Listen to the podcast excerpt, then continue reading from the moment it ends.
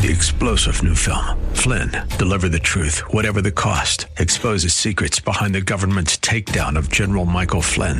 Flynn knew what the intel world had been up to. He ordered the first audit of the use of contractors. This set off alarm bells. He told the truth. He was the most dangerous person for Donald Trump to hire. They had to get rid of Flynn. Flynn, deliver the truth, whatever the cost. Available now. Watch it today. Go to salemnow.com. Salemnow.com.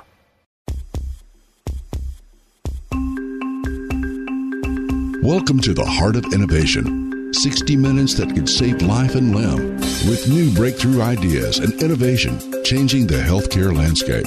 Brought to you by patient advocacy group thewaytomyheart.org in partnership with Cardiovascular System Incorporated's patient advocacy campaign Take a Stand Against Amputation. Here are your hosts for the Heart of Innovation, Emmy award winning journalist and founder of The Way to My Heart, Kym McNicholas, and interventional cardiologist and founder of the Save My Piggies Health Education Series, Dr. John Phillips. Hi, everyone, and welcome to the show.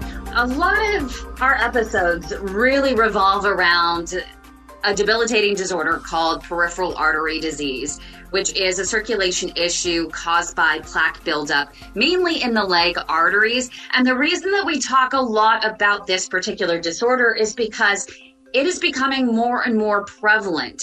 Whether or not a doctor diagnoses it is a whole other story and part of the problem, which is why you may not know about it. But it does impact one in five people over the age of 60. And you would know if you are you know, experiencing the leg cramps, some numbness in your legs, leg pain, um, that can really indicate that you might have peripheral artery disease and you should get checked.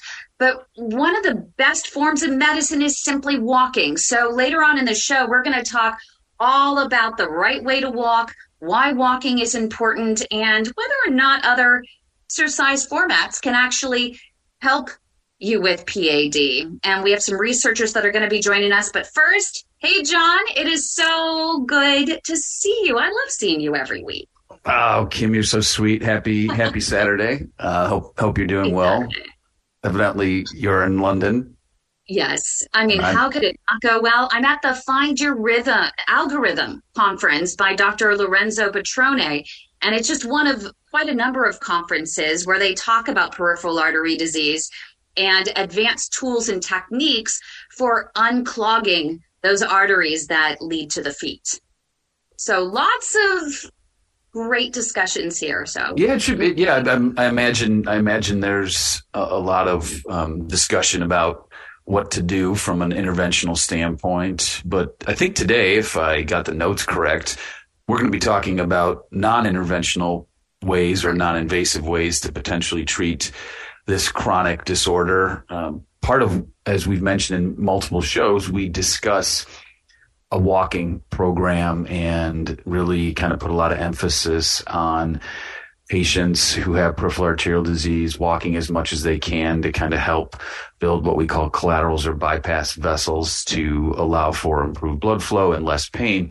But this is kind of a chronic debilitating issue for some people. In fact, this morning I got a consult from a gentleman who he's trying to work. He has blockages in multiple areas, and um, a lot of the kind of like the litmus test for our patient's ability to ambulate. It, it, centers a lot of times around going to the grocery store or whatnot. And in this small town that I get referrals from, they only have a Walmart, and so it's I'll, hear like, okay, they can walk half the Walmart or a third of the Walmart or the whole Walmart. And that is my kind of like guide for, all right, well, maybe we can manage them conservatively or do we need to be a little bit more aggressive? But on, on the um, heels of this kind of being a chronic illness, um, hopefully my inspirational quote or several sentences of quote will, um, will, will be a benefit for our listeners.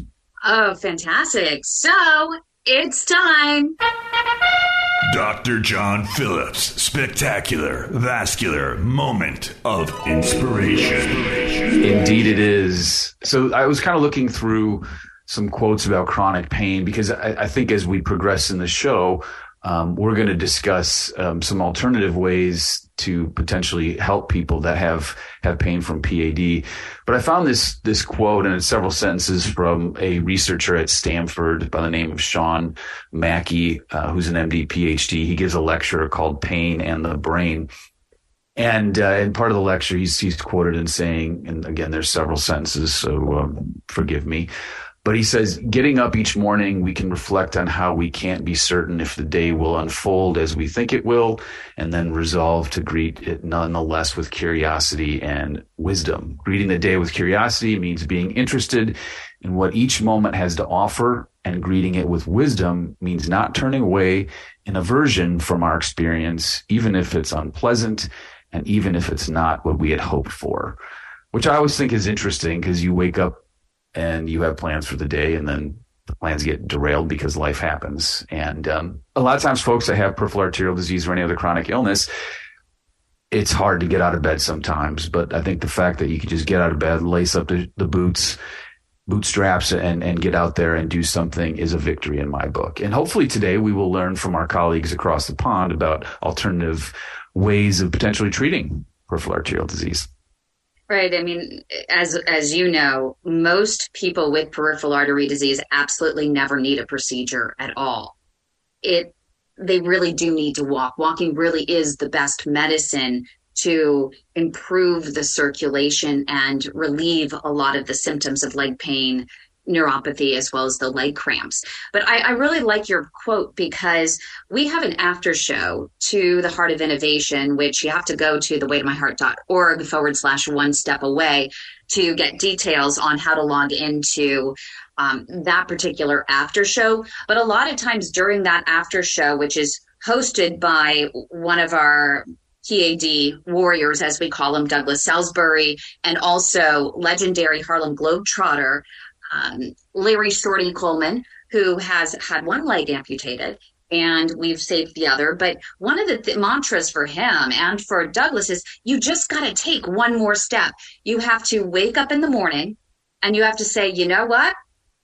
Thank you for giving me life today.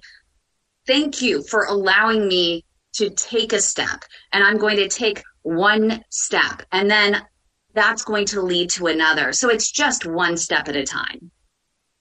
Truly is, you know, as they say, a journey of a thousand miles begins with a single step.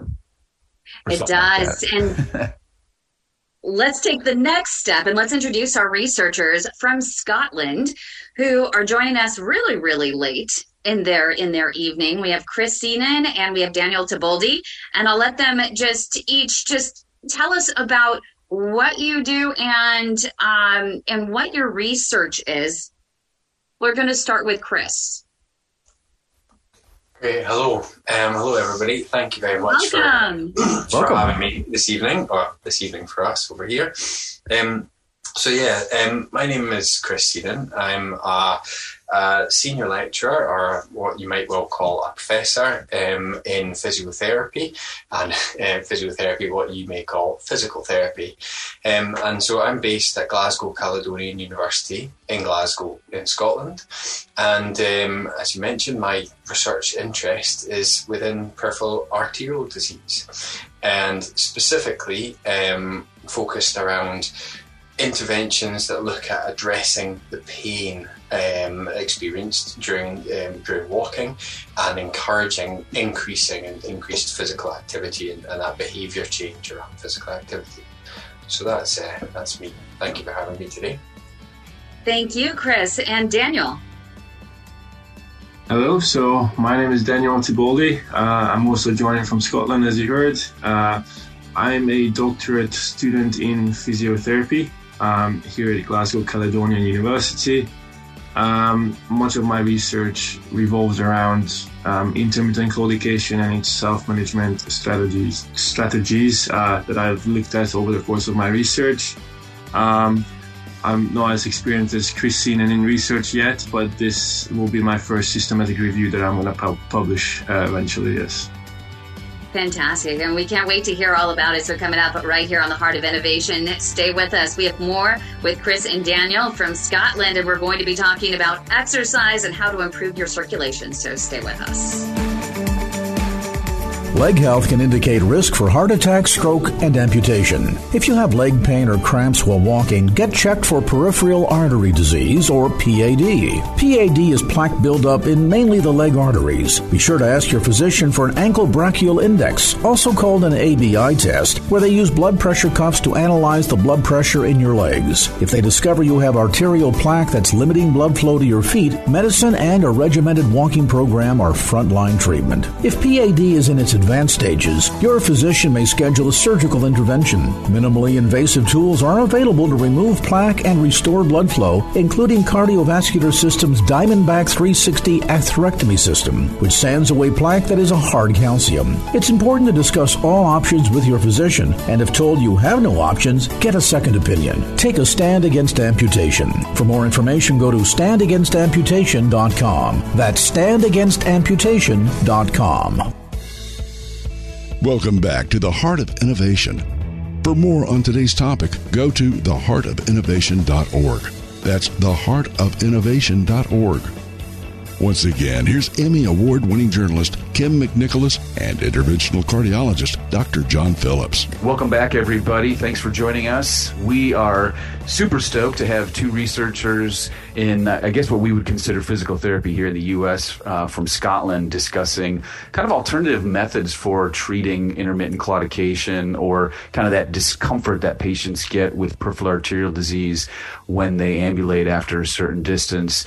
And before we went to the break, we had just got to, to meet Chris and Daniel, and I think we'll just, you know, kind of continue as we were. So, Chris, tell, tell us a little bit about how you got into looking at peripheral arterial disease as, as a physical therapist, right? And then ultimately doing some, some research in um, TENS or kind of that electro, you know, that transcutaneous stimulation. Yeah, absolutely, no problem. So, my my interest in peripheral arterial disease really stemmed from the pain aspect, as I mentioned. So it was um, in in my practice and, and when I was uh, practicing as a physiotherapist, um, pain was one of these things that I was just really interested by um, in lots of different conditions about kind of how we experience it and what it does to, to an individual and how prevents some people from doing things that they, they want to do.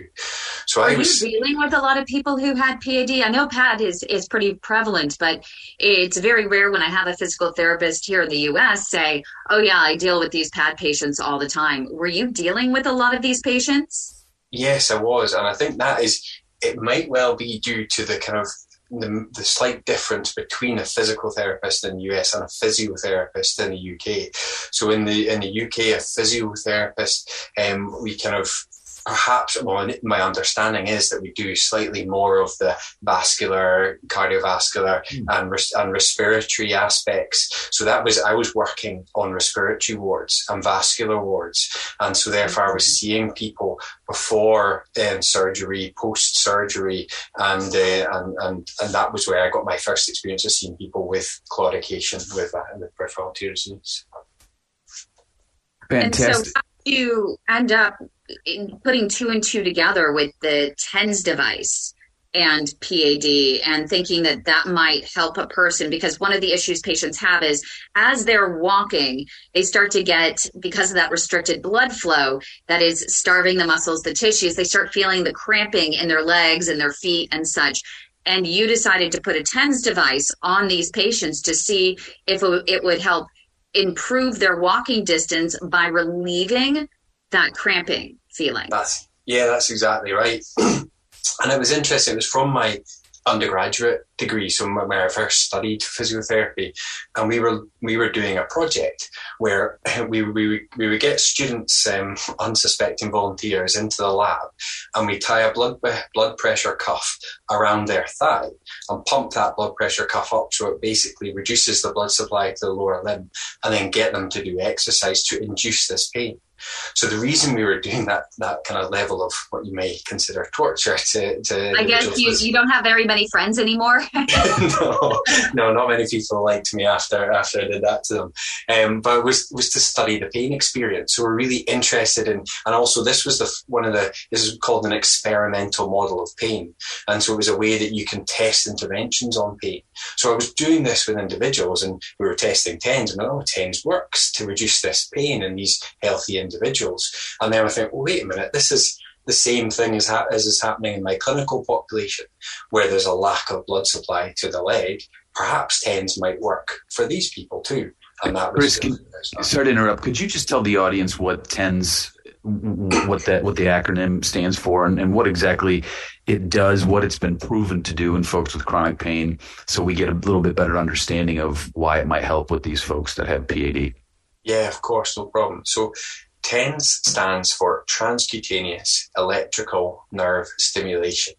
Um, and what it describes, and, it, and it, it kind of does exactly as it says on the tin, really. So transcutaneous means across the skin, and then electrical nerve stimulation just indicates it's electrical current that's stimulating the nerves.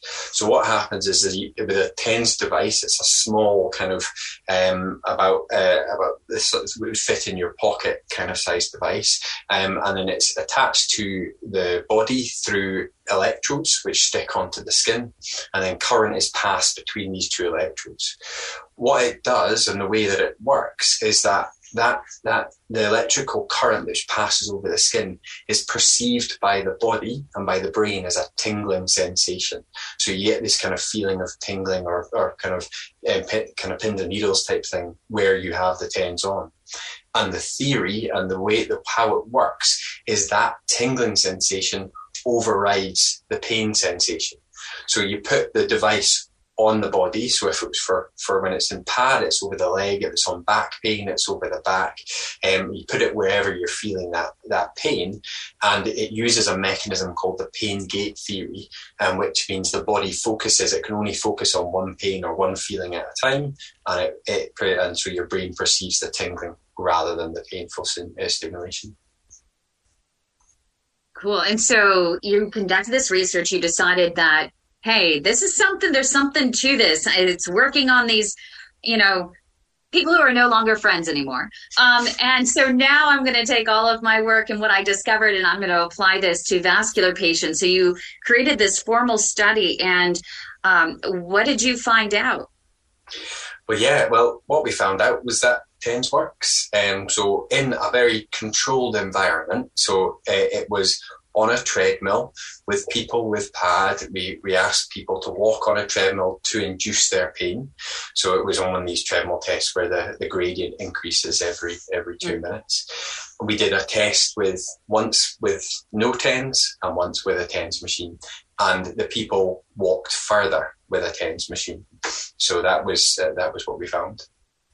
So, Chris, d- did you find that this was an adaptive I guess response, or maybe uh, well, the, the, did they get were they able to walk longer the longer they had the Tens on, or was it kind of a you know you you wore the tens and then you got another I don't know thirty or forty feet, and that was kind of it, or could you build on it? I guess. Well, we didn't actually test that in the study that we did, and that that's where we're what we're looking at now. So we're doing further studies now to see if if you have the tens because they only had the tens on that one time on the treadmill. Oh, so I see. So this was just kind of proof of concept. Exactly. That was a level that was quite small numbers and just basically to find out does this work. And we have subsequently done another study where we we gave uh, people the TENS device home to use for six weeks. And we, we looked at, you know, how far they were walking at the start and how far they were walking at the, at the end of that six weeks to see how it happened. And then this is how you hooked up with Daniel? Well, yeah. So Daniel is, is on our, our, our DPT program at a university, and uh, he was very fortunate enough to be allocated to me as a as, as a supervisor. And so, what we were what what Daniel's been looking at is a bit wider than tens because what we've identified is tens is useful, but it's not it's not the only thing. You know, there needs to be there needs to be more. It's a useful addition you can add to your walking. But what else helps you manage this condition and, and for. And that's what Daniel's been looking into. And it's not that the TENS device actually improves your condition, it's a catalyst, right, for getting you to walk further without as much pain that would stop you so that your body will continue to have that response to grow collateral vessels, which we haven't really gotten into that part yet. So I want to hold that thought. Let's start the next segment there and talk about why walking is important and then how this TENS device supports that whole process. So stay with us right here on the Heart of Innovation as we continue this very powerful conversation. Three years ago, my symptoms started with leg pain and leg cramps while walking. Me too, with a tightness in my calves. Well, do you know, my doctor thought that my leg cramps were a side effect of the statin he prescribed me. Well, my doctor just brushed them off as another symptom of old age. Mine thought the pain was radiating from my spine. My doctor blamed my neuropathy on diabetes until I got a wound on my foot that just wouldn't heal. Yeah, it turns out we all have peripheral artery disease, also known as PAD. It's plaque buildup mainly in the leg arteries causing poor circulation. For me, the diagnosis came too late and I lost my leg, but that does not have to happen to you. No, it does not, because there are treatment options available if you're diagnosed early enough. PAD peripheral artery disease. If you've been experiencing leg pain, leg cramps, or neuropathy when walking, and your doctor isn't hearing you, we are. We are the Way to My Heart, the largest support network for peripheral artery disease patients, and we want to help you get back on your feet again. Visit our website at thewaytomyheart.org or call our Leg Saver hotline 415 320 7138. Your life life and limb could depend on it. Welcome back to the Heart of Innovation. For more on today's topic, go to theheartofinnovation.org. That's theheartofinnovation.org. Once again, here's Emmy Award winning journalist Kym McNicholas and interventional cardiologist Dr. John Phillips. Welcome back, everybody. We're continuing our conversation about alternative ways to get people to walk a little bit in the setting of really significant peripheral arterial disease and, and the symptom of claudication. And, and Chris was just kind of explaining their proof of concept using the TENS device to, I guess, I, I don't know, is it, is it tricking the brain a little bit to allow you to walk a little bit further? But when we talk about, when I counsel patients with respect to a structured exercise program, and here in the US, we have what's called cardiac rehab. So if someone's had a, a, heart attack or bypass surgery or something, they can go to go to a facility structured exercise program. It's covered by their insurance, and we also have that for peripheral arterial disease.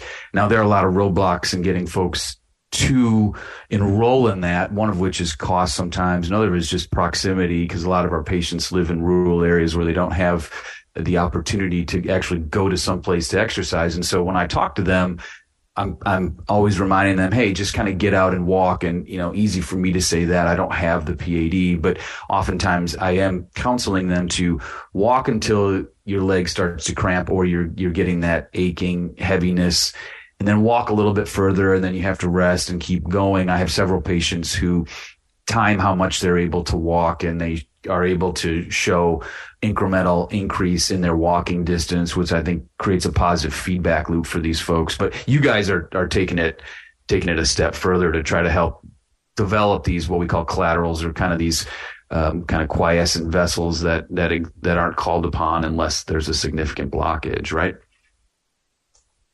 Yeah, that's that's exactly right, and that and that's that's the theory in there, and and our our idea of how TENS might work. And so it's just what we what we realised, and we, we, we've done a couple of uh, systematic reviews and, and some other studies exploring, well, why do people not walk, you know, when they have PAD, and what are the barriers, um, and what are the enablers? And it and it was exactly as you say, it was kind of that um, the pain, the kind of the lack of motivation was was one of these key barriers. And we thought, and that was why we thought, well, if we can use TENS, TENS reduces or at least makes the experience not quite as horrific as it as it normally is.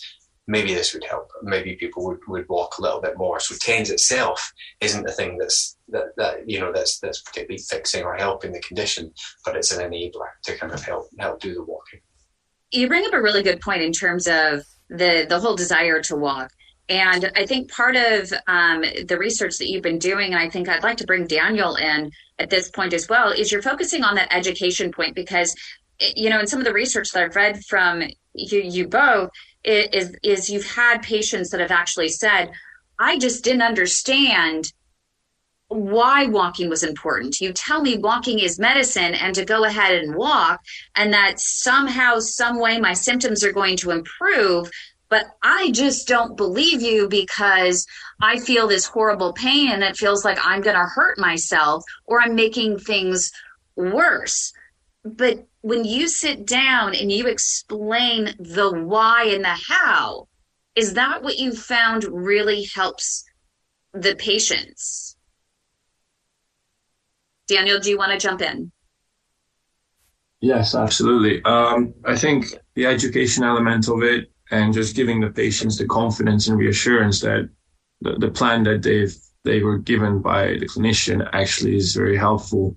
And just knowing for sure that if pain arises through walking, um, it's okay to push through it. They're not going to hurt themselves anymore.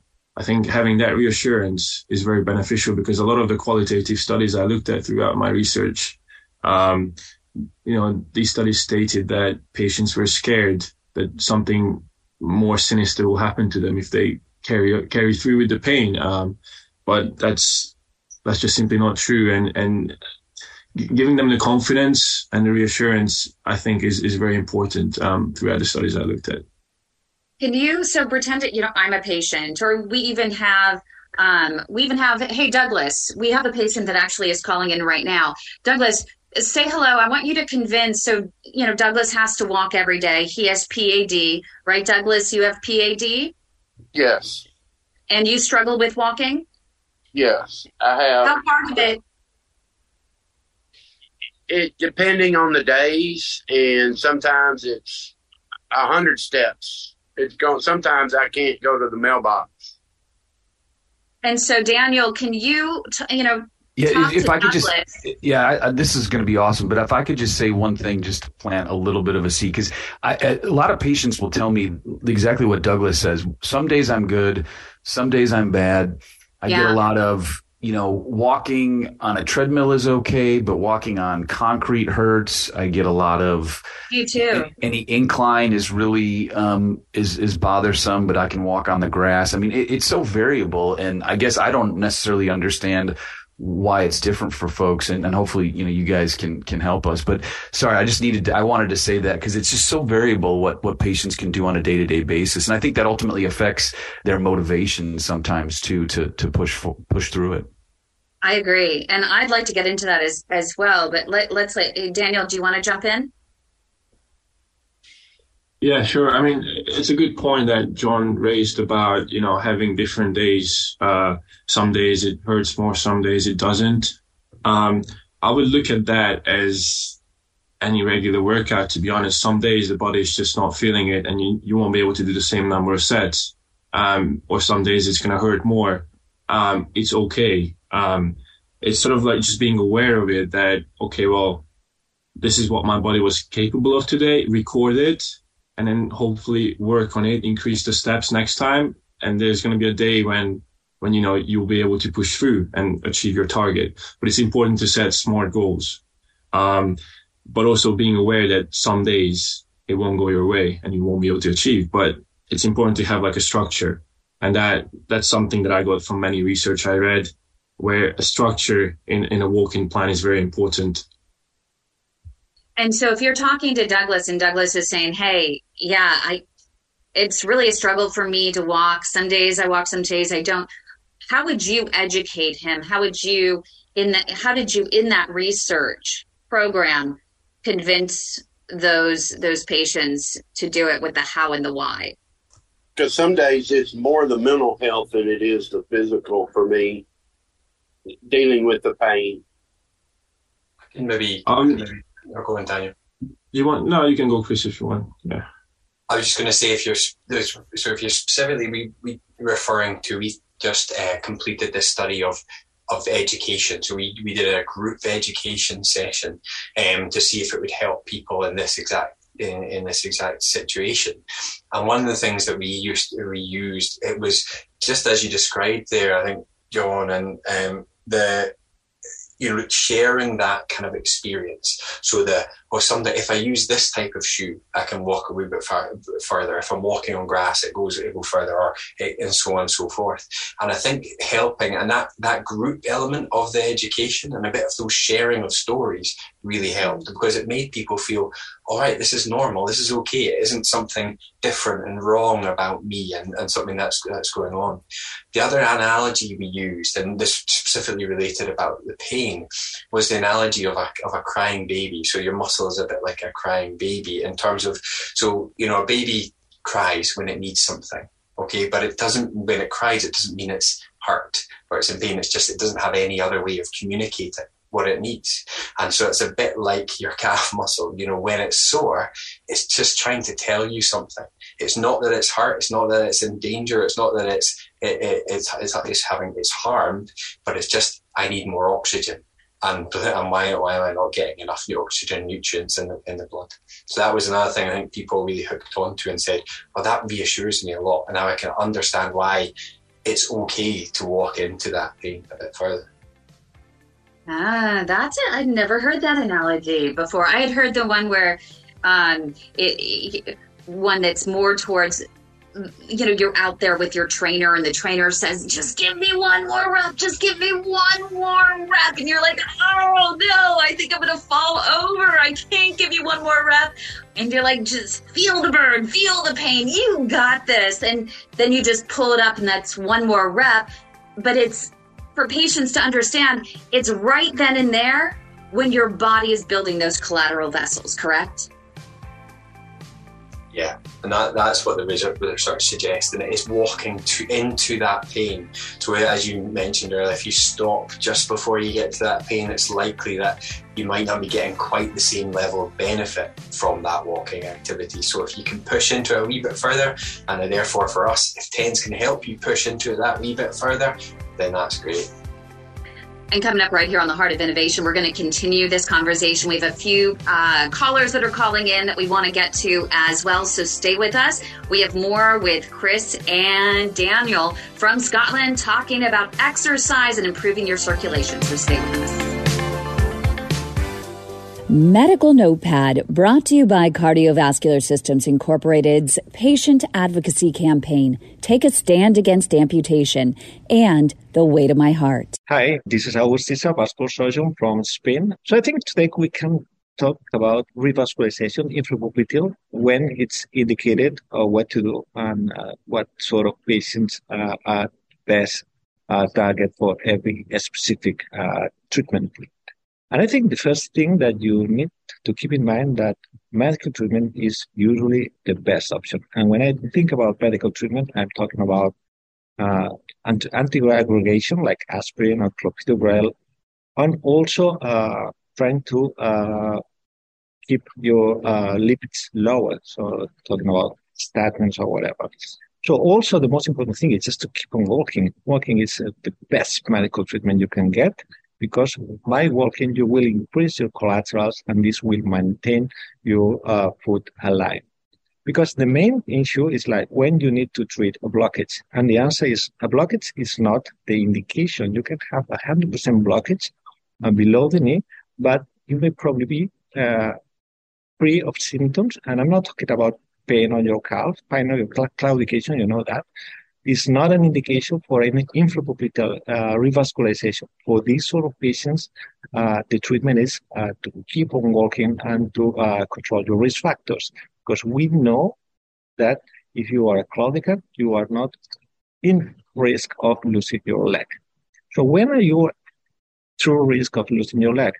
When you have pain uh, on rest, rest pain, or when you develop ulcers, toe ulcers or heel ulcers. So that's exactly the point where you will need a revascularization. And again, it has nothing to do with the degree of the, or the percentage of blockage you have on your arteries.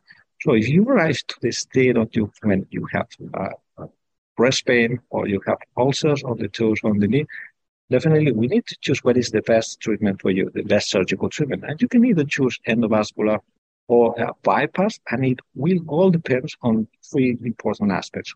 First one, what is your physical condition? If you are fit enough for a bypass, this is a good and durable option. The second one is if you have a good conduit, if you have a great vein, I'm sure you all have heard about all of this BITS BESIAL trial, which has proven that if you have a good vein, this is a good durable option.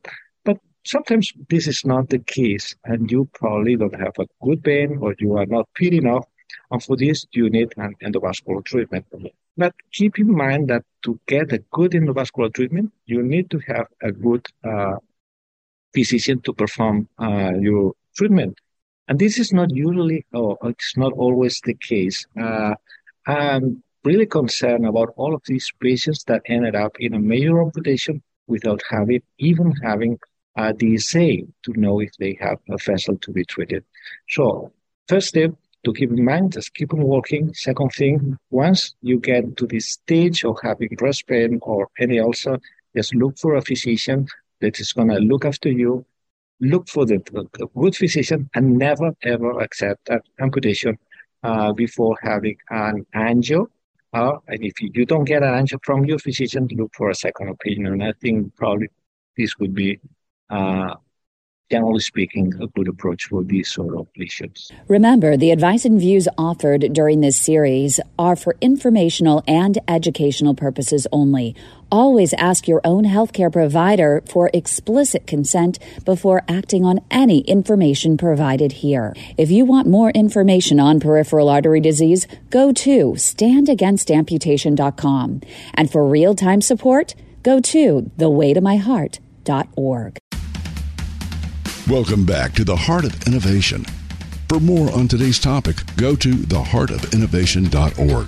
That's theheartofinnovation.org. Once again, here's Emmy Award winning journalist Kym McNicholas and interventional cardiologist Dr. John Phillips. Welcome back, everybody. We're continuing our conversation about uh, treating peripheral arterial disease, particularly walking and some alternative therapies as opposed to going right to procedures. One of the questions in the audience uh, is, surrounds a medication called cilostazol or Pletal. Uh, that medication has been shown in clinical trials to improve walking distances in patients. And uh, basically, it, it kind of helps prevent the platelets, which are the, the little parts of the red blood or the in the blood that kind of can cause some um, clotting. Uh, it kind of helps them from sticking together, but it also creates what we call vasodilation, and so dilates the vessels and allows um, folks to walk a little little bit further. Um, but yeah, I mean that's that's a medication that we use very regularly. Uh, there's a couple of patients uh, who have certain heart problems, heart failure issues who can't use it, but a lot of patients, I would say half the people that I use it in do get some benefit and improve walking distance. The other half don't don't tolerate it. There's a lot of issues with GI upset and uh, fast heart rates. But it's a good medication, and um, sometimes we actually use it to to prevent narrowing within a stent that that has been put in. There's there's some data to suggest that. Uh, jumping back into our conversation though, and I think this is critical, and we were talking about this during the break. The whole notion Chris and Daniel of information sharing and developing a community around the peripheral arterial disease treatment options, particularly walking programs, or maybe we'll get to in a little bit other alternative means of exercise for those who can't can't walk. But share with us how you guys are developing all this information sharing. Is it is it uh, more automated, like using mobile apps, or is it actually kind of getting people together and face to face and having conversation?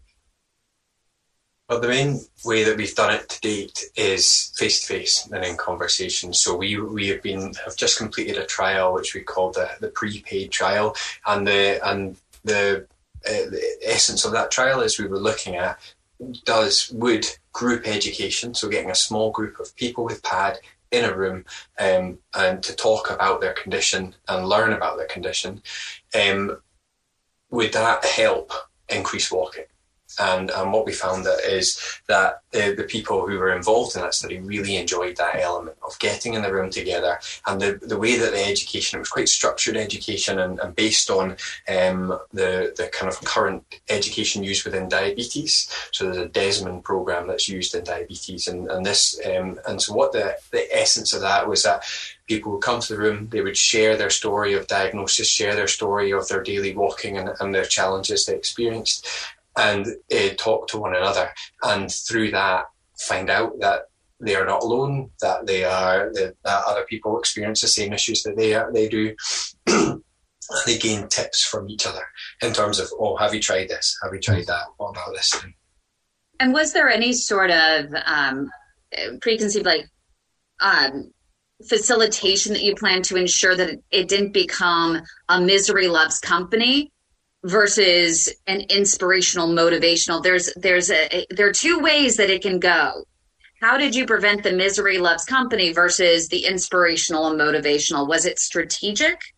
And had you thought about that ahead of time yeah, that's a really good point. And I think what the, way we dealt with that is we had some very skilled and trained facilitators who, you know, um, and and the, the education session is very strictly kind of organized and, and, and it has a full curriculum that they do. So the program that we used is called the CEDRIC program, which was developed by other researchers, both from the, the US and from the UK, um, and by Professor Garry Tew down in, he's now based in York in the UK.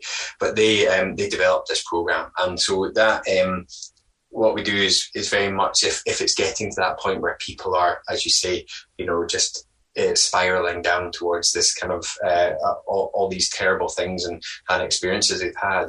It's all about kind of parking those things and, and, and just giving space to air them, but then saying, okay, thank you for sharing, but we're going to focus on this aspect. And, and it was, we used things like motivational interviewing techniques and other specific behavior change theories and techniques within that session to help focus people on walking behavior and setting goals and, and developing a plan for the future, basically. How frequently do you think people need to have this face-to-face interaction? Is it weekly, monthly? Do, do, you, do you guys have any idea of what that looks like yet?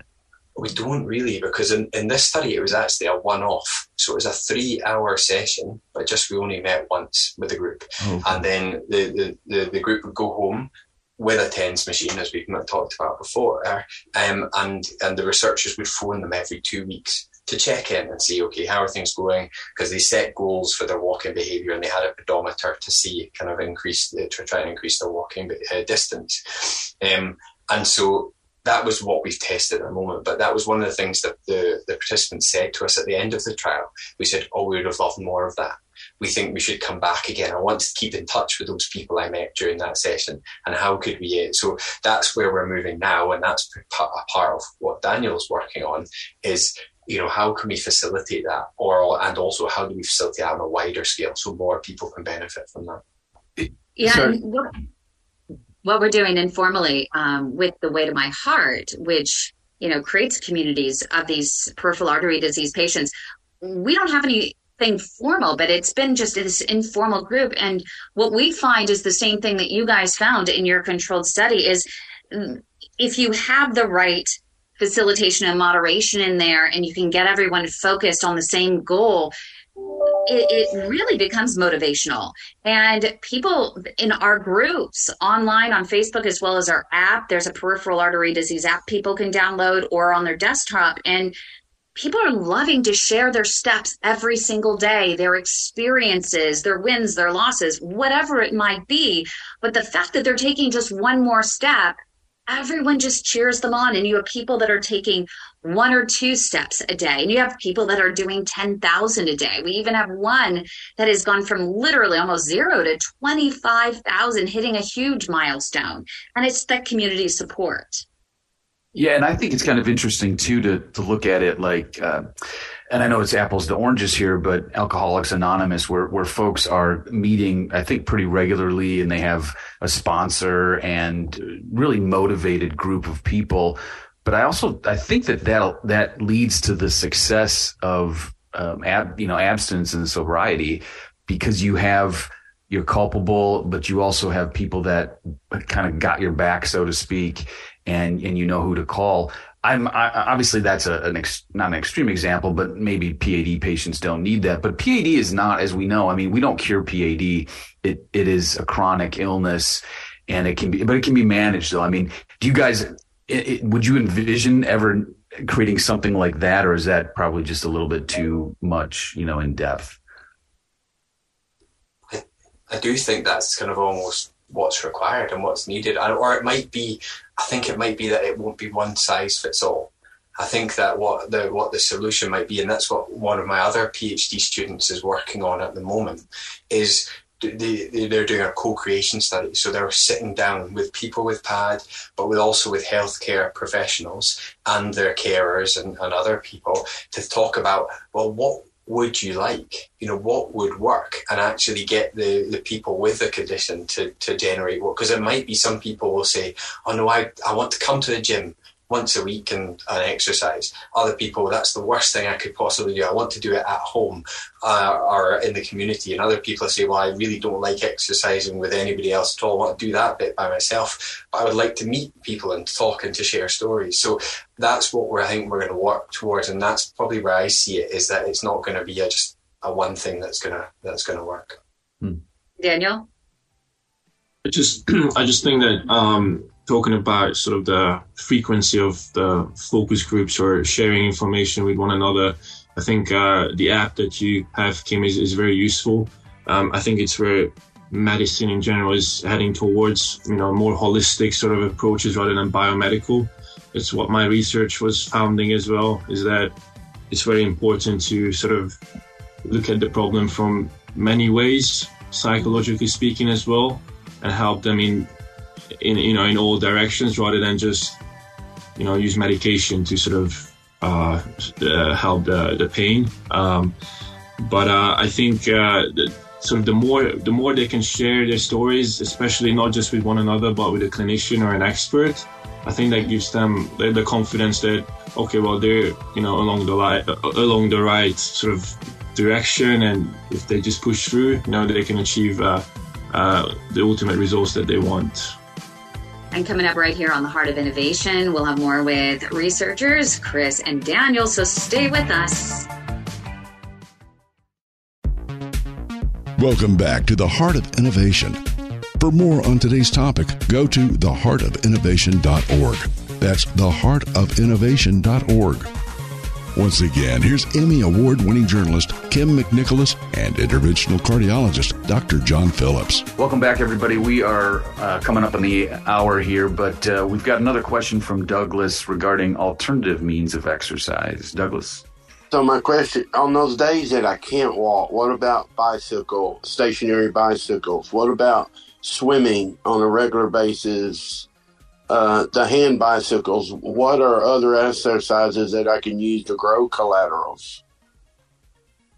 It's a good point because a lot of our patients also have wounds on their toes and they can't get up and walk. They're told not to walk, so they need something else and know that they're they're making a difference. Chris. Yeah, great, great question. And it's not something we've looked into specifically, but I do know there is quite a bit of work out there into this. Certainly, from my understanding, is is any exercise is good exercise, and you know, so the and one of the key, and on top of kind of helping walk walk further, the key aspect of exercise is that cardiovascular prevention. That's stopping you progressing to having other car- major cardiovascular events. So anything that raises the heart rate, anything that kind of uh, improves kind of um, you know the cardiovascular um, system, then that's exactly what we like. So yes, arm crank exercises, leg, um, stationary bike, rowing, cycling, um, swimming, as you mentioned, I think will work really well because I I can only imagine. I mean, you have the human superhighway, right? And if you are even moving your arms and you're raising that blood pressure, the blood goes through the body, right, all the way through. So, and it needs to to pump through quickly to get back and and continue to fuel it. So I would imagine it's doing something. It may not be as beneficial to the legs, right? It, but, it is, but but um, like they say in the gym, you can't can't skip leg day. Um, so you, you gotta, you, you, yeah. And I tell my patients if they can't walk, um, then yeah, a stationary bike that the the the foot cranks that that that work too uh, I always say, hey, yeah, you can do aerobic, water aerobics, but aerobic activity, but that's hard for a lot of folks. But I think there are ways to to get the legs moving and, and build muscle mass and ultimately help uh, improve walking distance or reduction in pain with uh, claudication. And Maria is asking about walking in water. Does that do the same as walking on land?